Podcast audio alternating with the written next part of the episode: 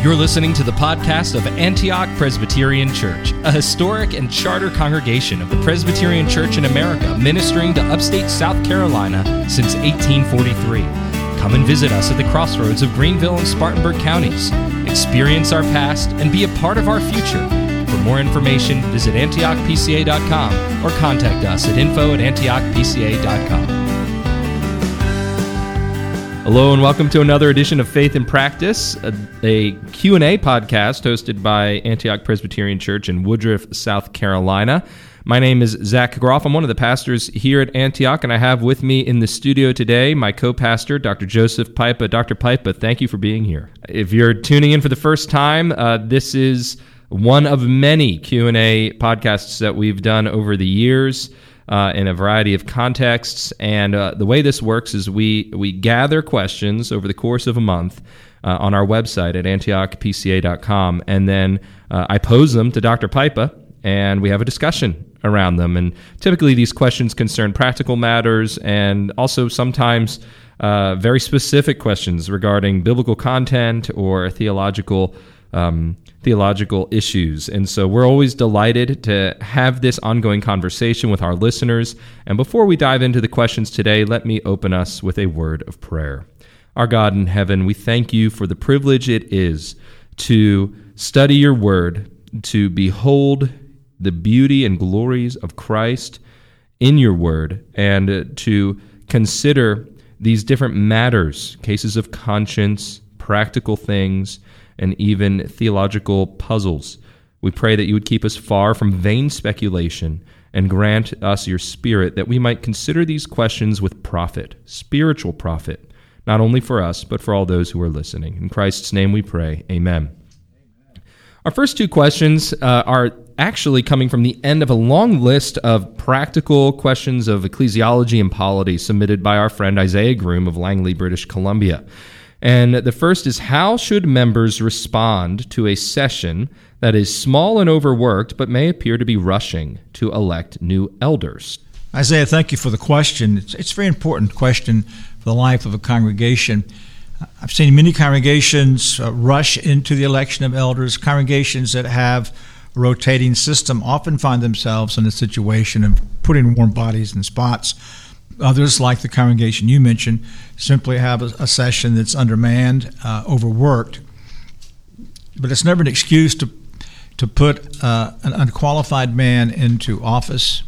We have specific warnings from Paul, both about putting uh, new Christians into office, but also laying hands on.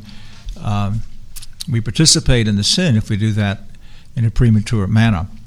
On the front end, you have the responsibility with those concerns to go to the current session and pastor or pastors and uh, express your concerns about that and ask them to uh, consider seriously if they're if they're moving rashly because they're overworked or if they really think these men meet all of the qualifications.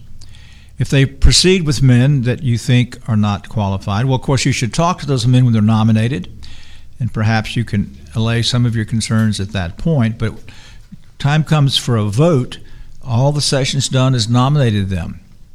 And the power of the congregation is to elect its officers. And so at that point, uh, you would vote your conscience and vote against them. And if others agree with you at that point, then they would vote the same way. If the men are elected, then you have a responsibility to uh, submit to the session. It's pretty straightforward, but if you're listening to this and you're kind of on the other side of the desk and you're say pastoring a church plant and you're eager to have your own elders or deacons um, we're there. and we're there um, take the advice that i've received and uh, received from the scriptures but also from men who have been in the ministry for a long time and have seen seen this in their lived experience don't be hasty to lay on hands. Uh, chris vogel who is the coordinator for church planting and vitality for Mission to North America, the PCA, said to me in a podcast interview recently that in his 33 years' experience, uh, he has seen plenty of church plants um, rush into uh, nominating and electing officers. He has never seen a church plant move too slowly. And so his advice is always to take your time. Uh, there's no hurry. Uh, to be faithful sometimes means to be slow in these things. But great question, Isaiah, and I hope you you noted how Dr. Pipa wisely encouraged you uh, to submit to the session which the Lord gives you through His appointed means. Um, our next question from Isaiah, again, this is the last one in a long list that we've been working through over several months, is uh, the Westminster Directory of Public Worship delineates three sub offices of elder, pastor, teacher slash doctor, and then other governmental offices, aka ruling elders. Why do they make these distinctions, and how should we understand these categories today? Well, Isaiah, the distinction goes back to Ephesians chapter 4, where when the apostle deals with the uh, officer gifts that Christ has bestowed upon the church, he says, um, apostles, prophets, evangelists, pastors, and teachers. The first three I take as extraordinary offices. Obviously, the apostle, uh, the, uh, the prophets were in the local churches, and some itinerated, and then the evangelists were apostolic helpers. Then the next two have to do with the church now in the age in which we live. And the problem goes back to uh, a Greek grammatical problem. There's two ways that one may translate the end of that verse pastor teacher are pastors and teachers. And actually, amongst Presbyterians, there is a great deal of difference as to how to, to do that. So, in the Orthodox Presbyterian Church, they take it an office for pastor, an office for teacher slash doctor, and then uh, an elder. Uh, in the PCA, uh, we take that as, in our book of order, as uh, the pastor teacher. It depends on which uh, interpretation that one gives to the grammar. So, at the end of the day, um, the distinctions then go back to the tradition of the church. Uh, and there's no substantive, serious problem here. Uh, in the OPC, I have colleagues that are in local churches as teachers. And they function on the session as teachers, but their responsibility is to teach at Greenville Seminary. Other churches have taken that, as did some of the Puritans who would actually be uh, in the church uh, functioning in more of a uh, uh, didactic role. And that's, I think, the way Calvin also understood it. He divided it between a, a pastor and a doctor. In either case, the scripture allows for men to be functioning as uh, people like me have functioned, uh, teaching uh, theology at a seminary. Uh, men called to church to particularly fulfill that uh, role. Uh, the thing I I like about the PCA is that we emphasize that ordination is to word and sacrament. And we don't, if we have a guy that still has that extra or that special role, we would still maintain that his ordination be to word and sacrament. Now, the other part of your question gets into uh, plurality of ordin- or diversity of ordinations. Uh, in the Presbyterian Church in America, we believe that there is uh, one office of ruling elder, and both minister and ruling elders participate in that office. And the minister has no superiority with respect to that, although normally he would moderate the session. But we believe that within the office of elder, there's a subcategory of one who preaches, and we would see that as a, a next ordination. Now, ordination to preach carries with it the ordination to be on the session to rule. But the ordination to rule would not carry with it the ordination uh, for preaching. So a ruling elder who went on to become a, uh, a teaching elder would then be ordained because that ordination is particularly to the preaching of the word. This is a perennial question and issue that comes up all the time, and we love discussing it. If you have follow up questions about it, please continue to send them our way. We're going to move on, though, to another polity issue regarding elders. This is somewhat related. Uh, Anonymous asks How do you know if your church has a true plurality of elders? What does it look like for elders to rule equally in the church? And related to that, what does first among equals mean? Is that a biblical phrase? Why or why not? what would be a litmus test or criteria to evaluate fairly whether your church is being ruled well by a plurality of elders? I don't know quite where to begin with this question. Um, There's a lot there. Yeah. One of the things for you to do would be to, uh, as a visitor, attend session meetings and observe how they function. Uh, if there's a genuine plurality of elders, then uh, the pastor is not uh, dictating what goes on, and everybody is simply rubber stamping what he does. There's a wholesome discussion. That ties into first among equals. It's not necessarily a biblical term, but it goes uh, a good way back into the history of the church, and that the uh, eventually, with the plurality or uh, equality of elders, the teaching minister uh, would be the moderator of the session.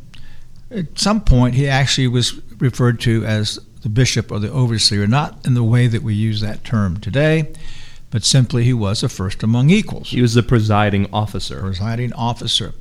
And that's necessary. Uh, you cannot have a, a meeting of a group uh, without having somebody appointed to preside.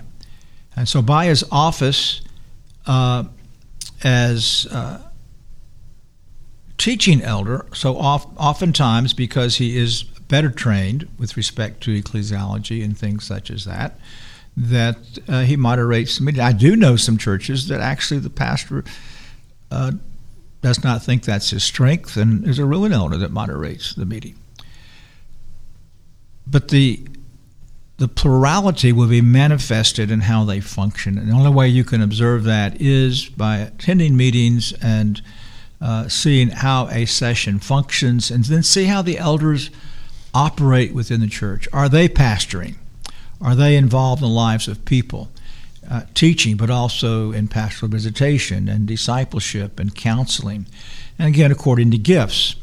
And so, if we see it goes far beyond what takes place uh, between the four walls of a meeting. Really, real parity takes place in um, the activity of the church. So, once again, if elders are not involved in the life of the church, then there's not a genuine um, equality amongst those elders.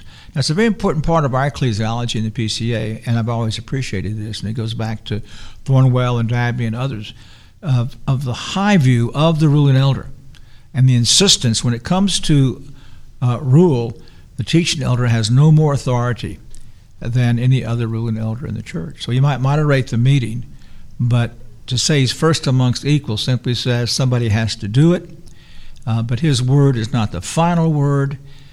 On the other hand, it's going to be his responsibility to be a, a vision caster, uh, to bring in um, ideas uh, for the session to discuss. He's not the only one that can do that. There might be someone else again on the session that is really good in thinking through what the church should be doing biblically. But it's how they function both in the meeting but also in the life of the church.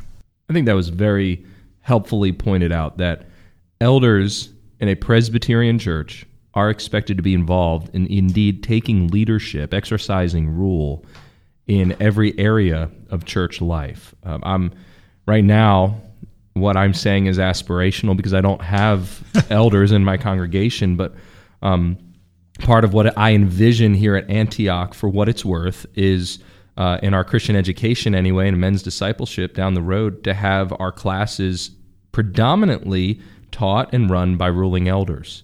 Now, does that mean we don't have interns involved? Of course not.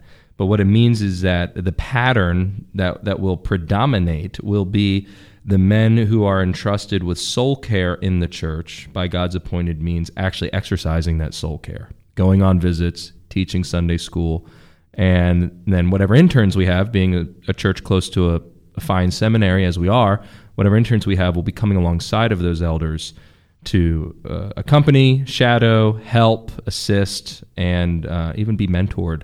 Uh, by those men. So it's not all falling on the teaching elders, but also um, so that the interns will get a rich experience and our people will be well served. That's good, Zach. And this ties into the first anonymous question there. One of the things, uh, and, and back to Isaiah's as well, is you look at men in the congregation, what you're looking for before man's ever nominated as an elder, yes, his piety, but how's he interacting in the congregation? Is he uh, is he serving? Because an elder must be a deacon. Does he show uh, uh, empathy and compassion for people? Is he manifesting in, in, a good way leadership skills? And so we're looking for these things as well. Yeah, is he spiritually minded? Right. Um, the next question from same anonymous is regarding Christian education, which we just brought up a little bit. Broadly speaking, how should we handle extra biblical practices such as Sunday school? It creates a lot of ambiguity around the above mentioned questions and situations. I have yet to find a good source to answer my queries surrounding Sunday school, such as can lay people teach classes? What should be the qualifications for lay people who teach? And so on. Do you have any recommendations to help me in this area? J.R. Miller has a good book called The Devotional Life of Sunday School Teachers. I have a mm. modern classic, 20th yeah. century classic. In fact, the church that sent me to seminary was named after J.R. Miller. It was originally J.R. Miller Memorial Presbyterian Church before it became Crossroads Community Church in the 1980s. um, but that that's a that's a helpful uh, piece of literature that is frequently a gift to Sunday school teachers. Did Log um, College Press just redo that?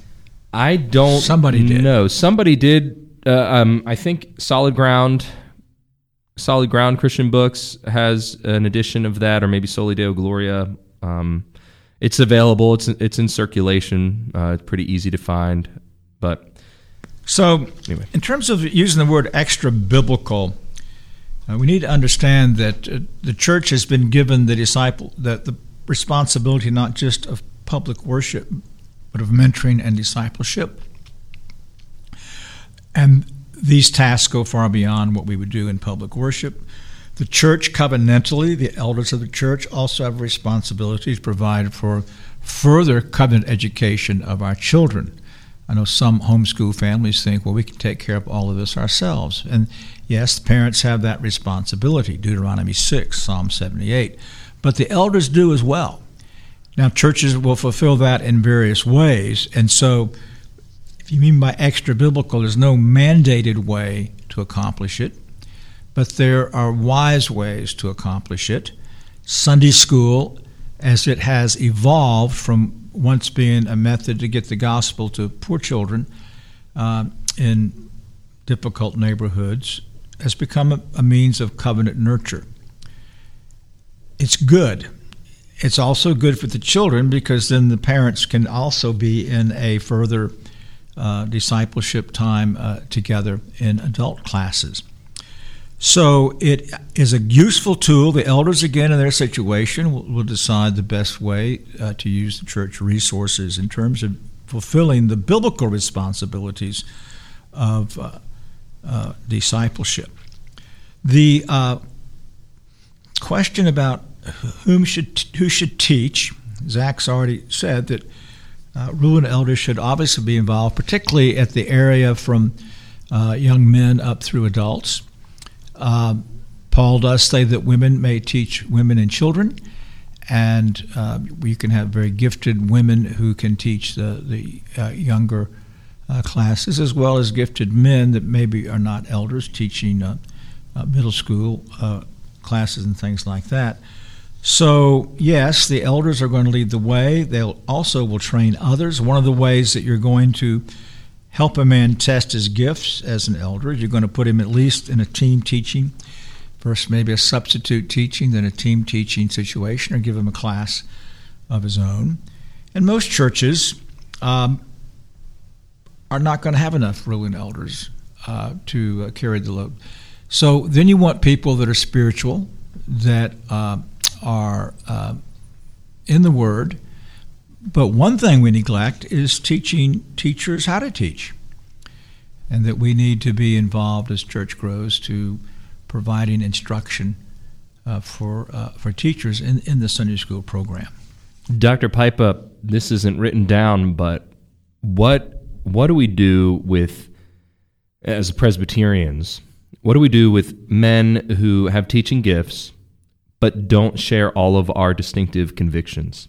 So they're members of our church. They make a credible profession of faith, but uh, perhaps they don't agree with us on all five doctrines of grace, for example, or perhaps they don't agree with us on recipients of baptism. Uh, do we do we just rule them out? They can't teach any level of Sunday school, or do we still disciple them and develop and nurture their teaching gifts and give them their, those opportunities? This is arbitrary, and I might be wrong. I would make a distinction between the two categories. I find the five points of Calvinism to be essential uh, to our doctrine of soteriology. So I would have more difficulty with a man who uh, didn't hold to one of, of the five points because of the cohesion and necessity than I would a man that uh, was not yet convinced of covenant baptism. So, a man not convinced of covenant baptism could be assigned a number of areas to teach. Um, and if he's already proven himself a faithful man, and the only way we'd ever receive the man into the church was that he would understand that he is not to teach against our position, he is to support by his attendance at all covenant baptisms, and he's continued to study the issue. With those caveats, then I'm very happy to receive him in the church. I would do the same as well for a person who had a, a genuine, credible profession of faith but did not believe, uh, say, in particular redemption. Um, be the same caveats then with him as well. But in terms of teaching, I think that uh, that's where at least I arbitrarily draw the line. No, that's very helpful, Dr. Pipa, and, and I think that a good that, question. That aligns well with the PCA. I mean, we draw the line on who can serve as as an officer, at least in our in our precedent, uh, Bowen versus Eastern Carolina Presbytery, a case that came up through our courts, I think late 80s, early 90s, something like that, uh, basically ruled that in the PCA you cannot serve as an ordained officer if you deny limited atonement or particular redemption and or uh, infant baptism. Um, you must hold to both of those in order to serve as an officer, along with you know all the other core doctrines of our uh, of our commitments. Um, but the question of who can teach Sunday school is a little bit different than who can serve as an officer, obviously. So these are good things to think through. Uh, we have a list of questions here from a Presbyterian in South Carolina who is a faithful listener and then a couple questions from another brother who actually gave us his name. So I'll ask a couple of these anonymous, and then I'll jump down to uh, the brother who gave us his name in the time that we have remaining. The first from a Presbyterian in South Carolina. What biblical principles apply to how to steward our physical health, referring specifically to diet, exercise, and the like? I guess the uh, first one that comes to mind that we're not to be addicted to any um, any physical thing. So whether it's uh, tobacco or alcohol or diet coke or whatever, um, the Bible doesn't specify with respect to use of of these things, but the Bible does specify that uh, Christ alone is be the master of our bodies. Uh, second would be that we would expect a person to use sanctified common sense uh, in terms of uh, taking care of themselves. We do have that responsibility. I think it's a requirement of the uh, sixth commandment, but it's greatly a matter of Christian liberty in terms of, of we don't let science dictate this. You know, is do you have to have a certain body mass number or things like that? No, obesity is a different problem because at what point does is obesity uh, a serious enough problem that it detracts from a person's uh, testimony. I, I'm not saying one way or the other about this. I'm just saying it's something that I think that as uh, as Christians we have to deal with. Now, even there, uh, I think we all can recognize the difference between a person who is uh, so overweight that they can't even get in an, uh, an airplane seat, and then we also have to say, is this actually a, a a glandular problem? Is this something that you know is uncontrollable? I mean, the principle is: is it a matter of discipline or right. is it a matter of genetics? Because self discipline, self control is a fruit of the spirit. Right. But your genetic makeup is just, you know, you, you have to deal with that and, and figure it out. I mean, it's not a matter of self control, it's just a matter of, like you said, glandular regulation or whatever the, the medical phraseology would be. But I think you hit on the principles. That is, we are to promote our own uh, physical condition both as a testimony, but also directly speaking um, in submission to God and to glorify Him by stewarding well the gift that He's given us in our bodies. I mean, think about all the delight our bodies bring us, the Yeah. sensations that And God Paul does say that body discipline does have some profit. Yep. Exercise, and uh, I'm I'm one that thinks we all should have some type of physical activity, particularly those of us that have sedentary jobs that we need to be uh, involved in exercise. I've not done it here, but in my previous churches, I always required interns to have a of their choice an exercise program. I ask the interns uh, what they do for physical activity and exercise to keep alert in order to keep their minds sharp. Because you can't have a sharp mind and think clearly if you don't exercise your body somehow. And, you know, I, I challenge myself on this. Of course, it's going to look different when you have a house full of small children that are taxing your body and that you're taking care of as well versus being a single man. And certainly my life looks a lot different now than it did before children. Um, but anyway, th- that's a great question. And Christian, You, you to touched think on something else, Zach, as well, and that is we all should know ourselves well enough to know that if we're sluggish, if we don't have energy to do uh, the responsibilities of our vocation, if we can't be alert in a worship service, uh, these should all be telltale signs that uh, I need to get my body under control. On the other hand, I think that we are negligent if we don't do some kind of regular physical examination. Younger men and women don't need to do that. I remember after Pastor Martin had his um, prostate problem, Al Martin. yeah, he uh, at the Pastors Institute. I think I was at that one where he actually uh, uh, really rang the bell on the, these men get over forty. They should be getting an annual prostate exam. Now it's been it's been raised, but me- medically, when the doctor said that, I think that's very important. It's the number one cancer in men. I think now they say forty-five or fifty. Yeah. The the point is that you're taking care of yourself and you're not living recklessly. The Because we're tempting God if we're living recklessly. We are. We are. And there's a blessing to longevity because by it, you can enjoy not only your offspring, but you can also serve the Lord and reach more people uh, as a believer, as an evangelist. Uh, great question. Presbyterian in South Carolina. I want to ask his next one too. How should we You view would. Yeah, how should we view magic in fantasy literature or in fantasy board games, card games, and video games? A lot depends on what is meant by magic. Uh, if you take magic as part of the genre of fantasy literature, I don't think there's anything necessarily wrong about it. We know it's fantasy, we know it's fiction. Oftentimes, those types of uh, that type of literature actually helps us distinguish between uh, good and evil.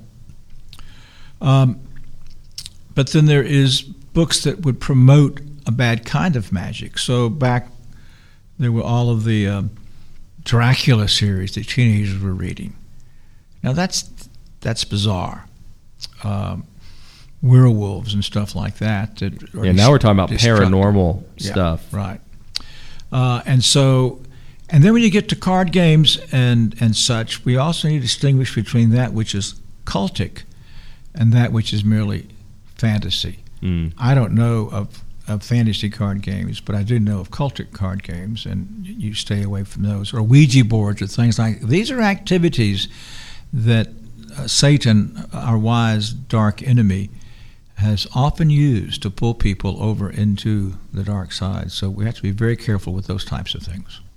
You know, you can call me a stick in the mud, uh, but I do have hobbies. And card games, when I was a kid, card games factored into my life for about a year or two before I, I decided to invest my time elsewhere in music and sports. And so, what I struggle with is how it's a good use of time to get eyeball deep into the magic card games like Magic the Gathering. See, I don't Or- know any of those things. Yeah, so- yeah, or like even Dungeons and Dragons, that kind of stuff. It's not so much the subject matter that that I wonder about, is but the time commitment to really do that in any meaningful way. I'm, I'm always astounded by the demands that that those activities place on people. But that's really a different question. Well, and video games are worse. Plus, now if a child's on the video game, anybody in the world can get into his computer. So. yeah. Uh, let's go back. Uh, let's take a, a, an example of the Harry Potter uh, books. Yeah, I was and wondering if you're going to bring up Harry Potter. Yeah, Yeah, because I think in, I've only seen a handful of them I read all of them. or read some of the books. Uh, the thing about in Harry Potter, there's a clear line between good and evil, and uh, that is the conflict that's going on. And so I think when a young person reads those books or sees the film, they do have a grasp of the importance of good uh, resisting evil. That, that is that is the mainline pro- plot or narrative of Harry Potter. I agree with you there. The difference between Harry Potter on one hand and Narnia or Lord of the Rings on the other is actually the line is is a bit fuzzy because in Harry Potter the setup is a school of wizardry with different houses. And Gryffindor is clearly the noble house.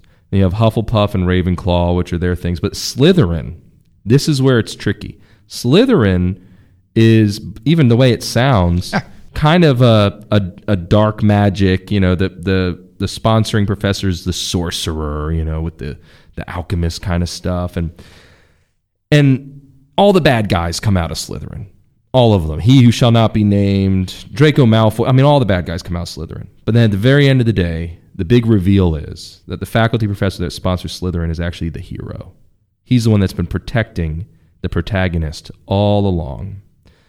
And I mean, it's brill- it's a brilliant reversal and move that J.K. Rowling does. I actually admire her storytelling for this, but it it blurs the line between dark never that magic far into and but light and A lot light of Christian magic. families do, and the parents have looked at them and have said that's fine.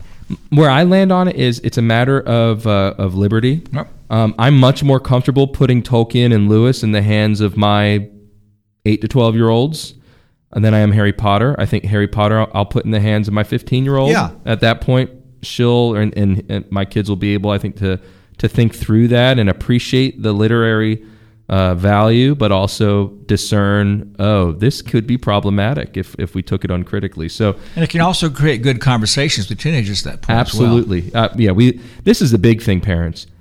The fundamentalistic impulse I think is ultimately a bit ham-handed because what you do is you you create suspicion and when your kids finally get exposed to it, which they will, they're going to think, "Man, why were mom and dad so so anxious about this?"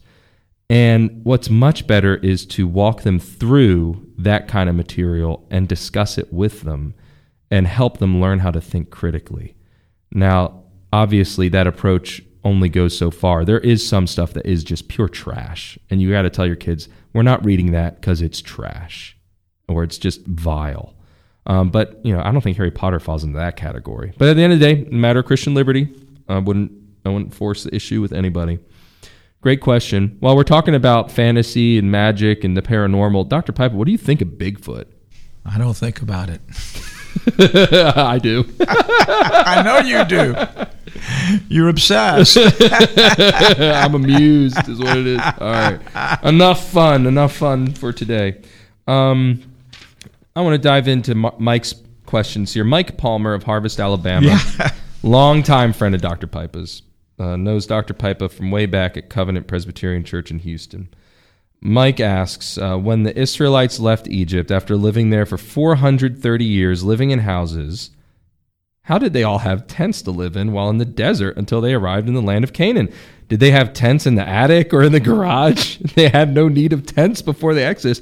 I have never thought about Nor have this. I. never thought about this. I know how they got all the materials to build the tabernacle Yeah. Because that was all given to them. Mm-hmm. So I am assuming that uh, in the plunder they got from millions of Egyptians, in God's providence, uh, they were given things needed. Either they were given tents or things needed to make tents. Also, I think it's worth mentioning that uh, the Hebrew ohel, the tent in Hebrew, it's it's different than what we conceive of as a tent in modern Western culture. It's it's much less of a a tear down, pull apart, pack up kind of thing. It is a bit more semi permanent, I would think. Um, I mean, well, certainly the it has to be because they stood at the door of the tent. Yeah, things like that had doors. Yeah, so um, these would have been much hardier than what we would typically associate with tents in America, either Native American tents or even uh, you know our recreational tents. At least that, that's what I suspect. But I mean, it's a great question. It really is. I mean, because they had doorposts in Egypt, or else they wouldn't have painted the doorposts with the blood right. of the lamb. So I don't know. I think it's one of those things that God's word does not clearly tell us. No, nor do we know what they lived in in Egypt. Did yeah, they, we don't. We they, don't know they, for sure. Did these canvas walled houses? Mm-hmm. I don't know. No, I. Yeah, God doesn't tell us outside the fact they did, and that in His providence He provided whatever they needed, not just to build the tabernacle for Him, but to build their own tents. Because before they came to Egypt, they were pastoralists. Uh, Abraham, Isaac, and Jacob and their households would have been moving throughout Canaan yeah. into the into the Negev and back and all this, and they would have been in tents. So they would have had that in their background. It would have been an important part of their culture, actually. Um, but yeah, 430 years in one place, you tend to forget some things. So great. I mean, interesting question. All right. He asks the second one again about it's the almost Exodus. as bad. Don't take it personally. Not you're my friend, Mike. While wandering in the desert for 40 years, what work did they have to do as it was stipulated not to work on the Sabbath? They didn't need to provide food or cook it. They had manna. Their clothes didn't wear out. Yes, they had flocks, but what else was their work? Well, uh, they did have to provide the manna to prepare it. They could not do that on the Sabbath, but they ground it or uh, they cooked it. So there was sufficient work to fill two million, to feed two million people every day, and then the, the amount of livestock to furnish.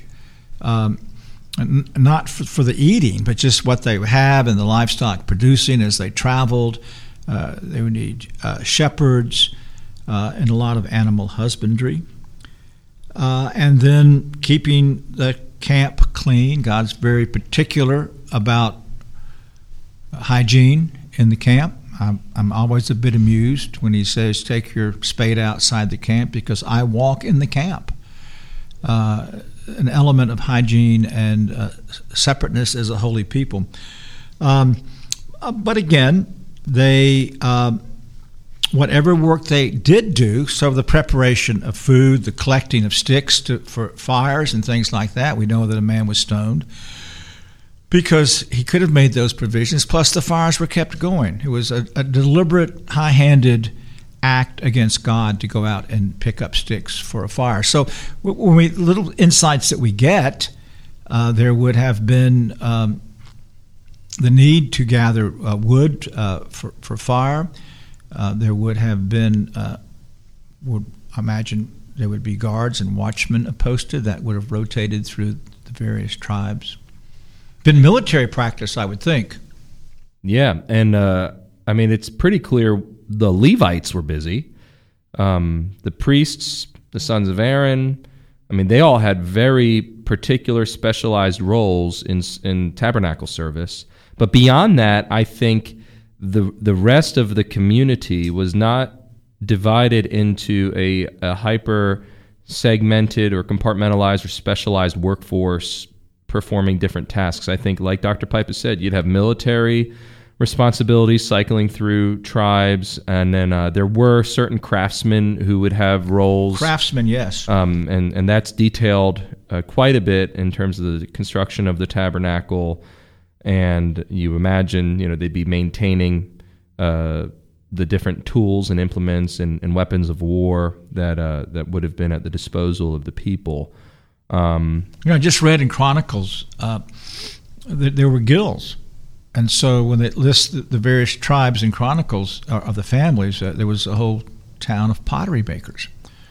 Uh, that would have been something necessary to do, particularly when you recognize that any unclean ceramic pot had to be destroyed if an insect fell into it. So there would have been uh, active crafts like that. Yeah, there would have been. I think in general they're all sharing the load on the the main just day to day surviving in the wilderness uh, responsibilities. If you ever camped even for a week, Mike, you would uh, you'll know there's plenty of work to be done. yep. Which is why uh, Pastor Groff does not go camping for a week. Um, not with six children, anyway. no, uh, I like work, but not that kind of work. Not right now, anyway. Well, that brings us up on our time for tonight, and we are so glad uh, to have so many fun questions and they've had this conversation. It really is a privilege, Dr. Pipa, to be with you. Um, and with you. And uh, folks, if you're listening, I hope that you remember December 4th is the PCA's 50th birthday.